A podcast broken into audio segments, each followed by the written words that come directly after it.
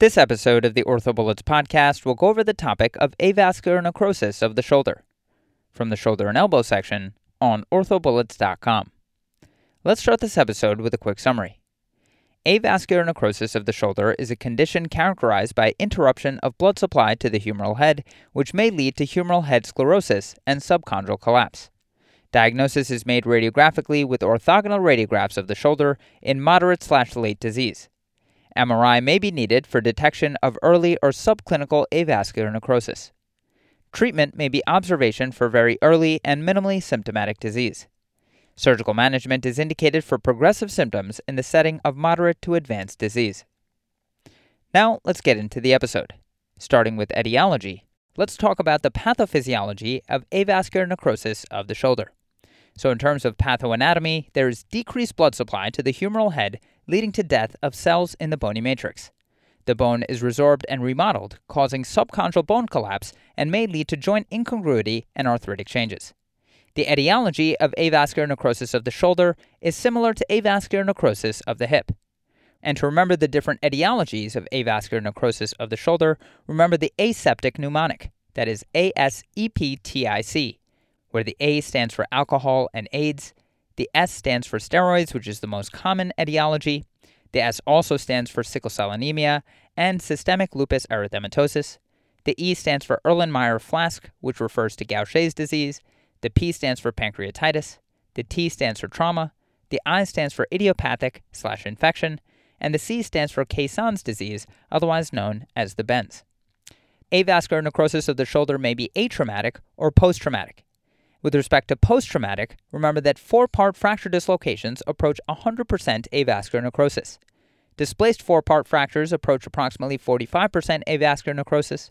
Valgus impacted four part fractures approach approximately 11% avascular necrosis. And three part fractures approach approximately 14% avascular necrosis. Now let's go over some relevant anatomy specifically the blood supply to the humeral head, which is the ascending branch of the anterior humeral circumflex artery and arcuate artery, as well as the posterior humeral circumflex artery. So, the ascending branch of the anterior humeral circumflex artery and the arcuate artery provide blood supply to the humeral head. The vessel runs parallel to the lateral aspect of the tendon of the long head of the biceps in the bicipital groove. Beware not to injure this when plating the proximal humerus fractures. The arcuate artery is the interosseous continuation of the ascending branch of the anterior humeral circumflex artery and penetrates the bone of the humeral head. Keep in mind that the ascending branch of the anterior humeral circumflex artery and the arcuate artery provide 35% of the blood supply to the humeral head. As far as the posterior humeral circumflex artery, the most current literature supports this as providing the main blood supply to the humeral head. Specifically, it provides 65% of the blood supply. Moving on to the classification of avascular necrosis of the shoulder, the one to know is the Cruess classification, which has five stages. So let's go over the different stages with respect to radiographic findings and the respective treatment. So stage 1 corresponds to a normal x-ray, however there will be changes on MRI only. The treatment will be a core decompression. Stage 2 corresponds to sclerosis on radiographs, which will manifest as wedged and or mottled, and you may also see osteopenia. The treatment of stage 2 will be a core decompression. Stage 3 corresponds to a crescent sign indicating a subchondral fracture. Treatment will be resurfacing or hemiarthroplasty. Stage 4 corresponds to flattening and collapse, and treatment will be resurfacing or hemiarthroplasty. Finally, stage 5 corresponds to degenerative changes which extend to the glenoid. Treatment will be total shoulder arthroplasty. Moving on to the presentation of avascular necrosis of the shoulder, symptoms include insidious onset of shoulder pain, often without a clear inciting event. These patients may also have pain, loss of motion, crepitus, and weakness.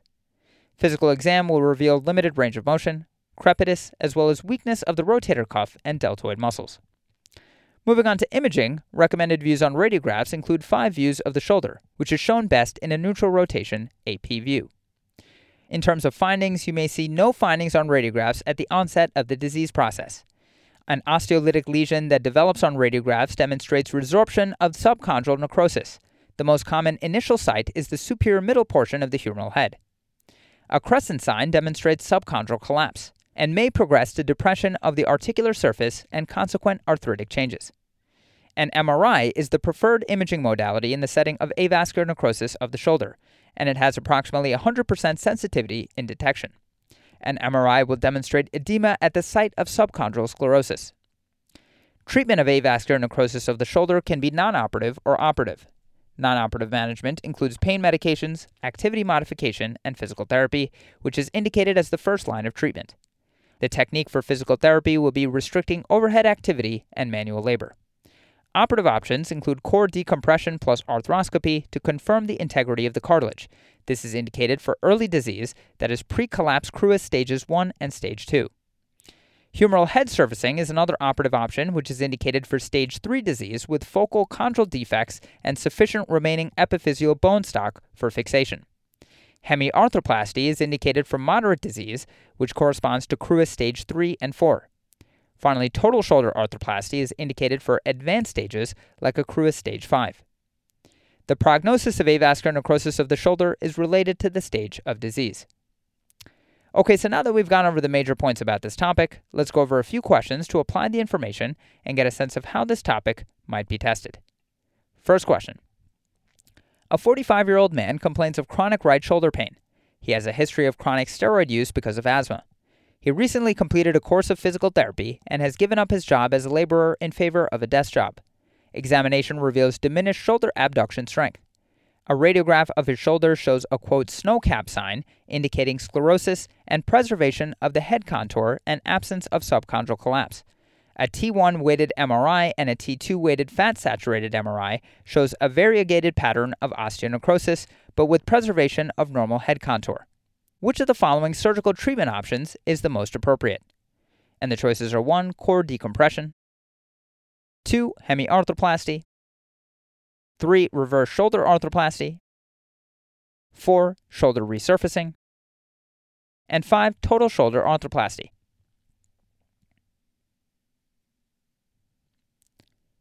The correct answer to this question is 1. Core decompression. So this patient has early stage avascular necrosis of the humeral head without subchondral collapse slash flattening, likely related to chronic steroid use. Core decompression is indicated. To quickly go over the incorrect answers, answer 2, hemiarthroplasty, is incorrect, as hemiarthroplasty is an option for stage 3 to 4 disease, which corresponds to head collapse, not involving the glenoid. Answer 3, reverse shoulder arthroplasty, is incorrect, as reverse shoulder arthroplasty is not indicated in the presence of an intact rotator cuff. Answer 4 shoulder resurfacing is incorrect, as resurfacing may be performed for focal stage 3 defects, but is not appropriate for large defects. It is not appropriate if there is global humeral head involvement. Finally, answer 5 total shoulder arthroplasty is incorrect, as total shoulder arthroplasty is only indicated when the glenoid is involved, for example, a Cruess stage 5. To quickly review, treatment of humeral head avascular necrosis is dependent on the Cruess stage. Pre-collapse stages like stage 1 and stage 2 may be treated by core decompression and joint preservation. Hemiarthroplasty is used for stage 3 and stage 4 disease.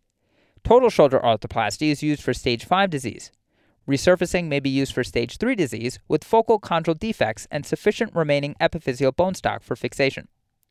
Harreld et al. reviewed humeral head avascular necrosis.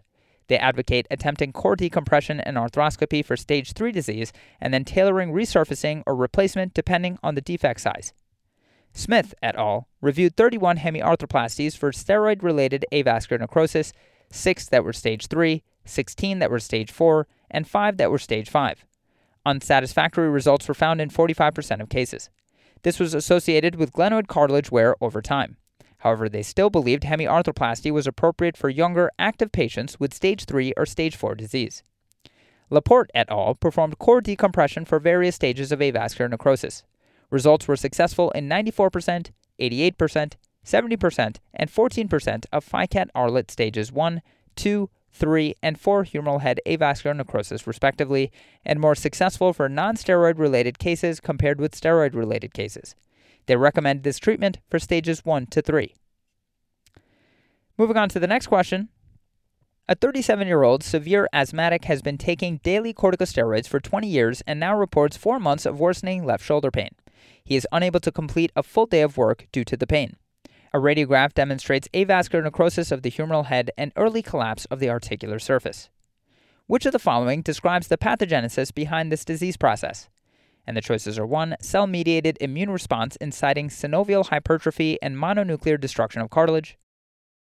2. Humoral immune response following a systemic infection in an HLA B27 positive individual. 3. Hyperuricemia induced crystalline deposition within the synovial fluid.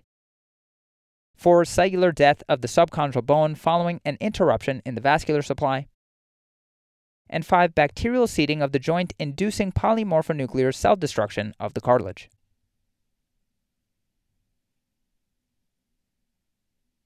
The correct answer to this question is 4. Cellular death of the subchondral bone following an interruption in the vascular supply.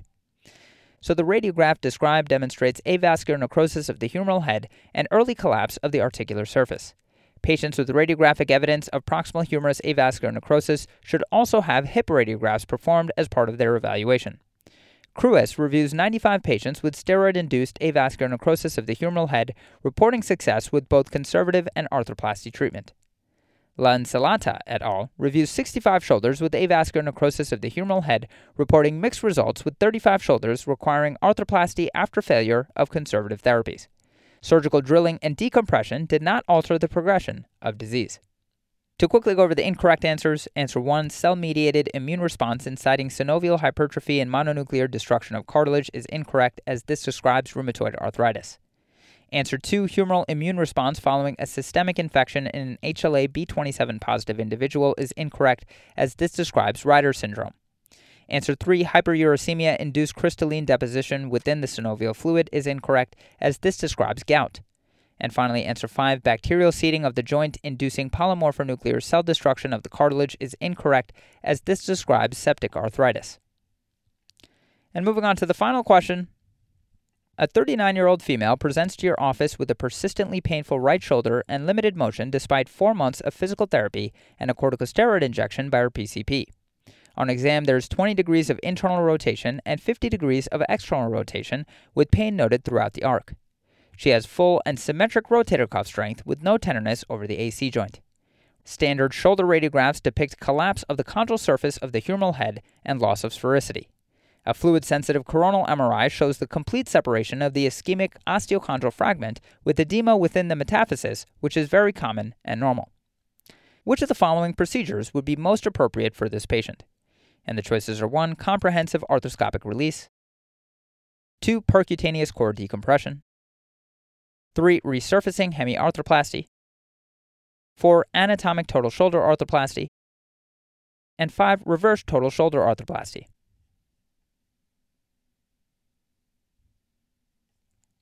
The correct answer to this question is 3. Resurfacing hemiarthroplasty. So this patient has humeral head avascular necrosis, which is not improved with conservative measures. Given the extent of chondral involvement and loss of sphericity, a resurfacing hemiarthroplasty would be of most benefit and requires the least bone removal. To quickly go over the incorrect answers, answer 1, comprehensive arthroscopic release is incorrect, as arthroscopic management would be unlikely to yield any sustained benefit as the avascular necrosis will likely continue to progress. Answer 2, percutaneous core decompression is incorrect, as the role of core decompression in pre-collapse stages of avascular necrosis is highly debated, but is equivocally contraindicated in post-collapse stages. Answer 4, anatomic total shoulder arthroplasty, and answer 5, reverse total shoulder arthroplasty are both incorrect, as the glenoid in this patient shows little involvement, and placing a glenoid component carries the risk for loosening, which this patient's age puts her at very high risk for. To quickly review, humeral head avascular necrosis is a common condition among sickle cell individuals, those on chronic steroids, and or those with a long history of alcohol dependence. Treatment is dictated by the degree of symptoms and chondral surface involvement. Once the cartilage has collapsed and symptoms become debilitating, arthroplasty should be considered.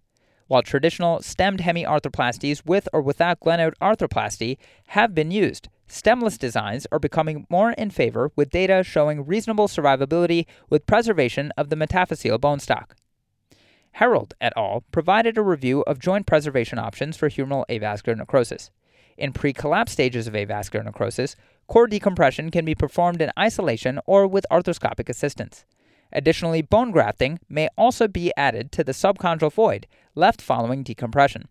In post collapse stages of avascular necrosis, Arthroplasty should be pursued, with resurfacing being an optimal option if the underlying epiphyseal bone is sufficient. Levy and Copeland described an early series of 285 cementless humeral resurfacing arthroplasties.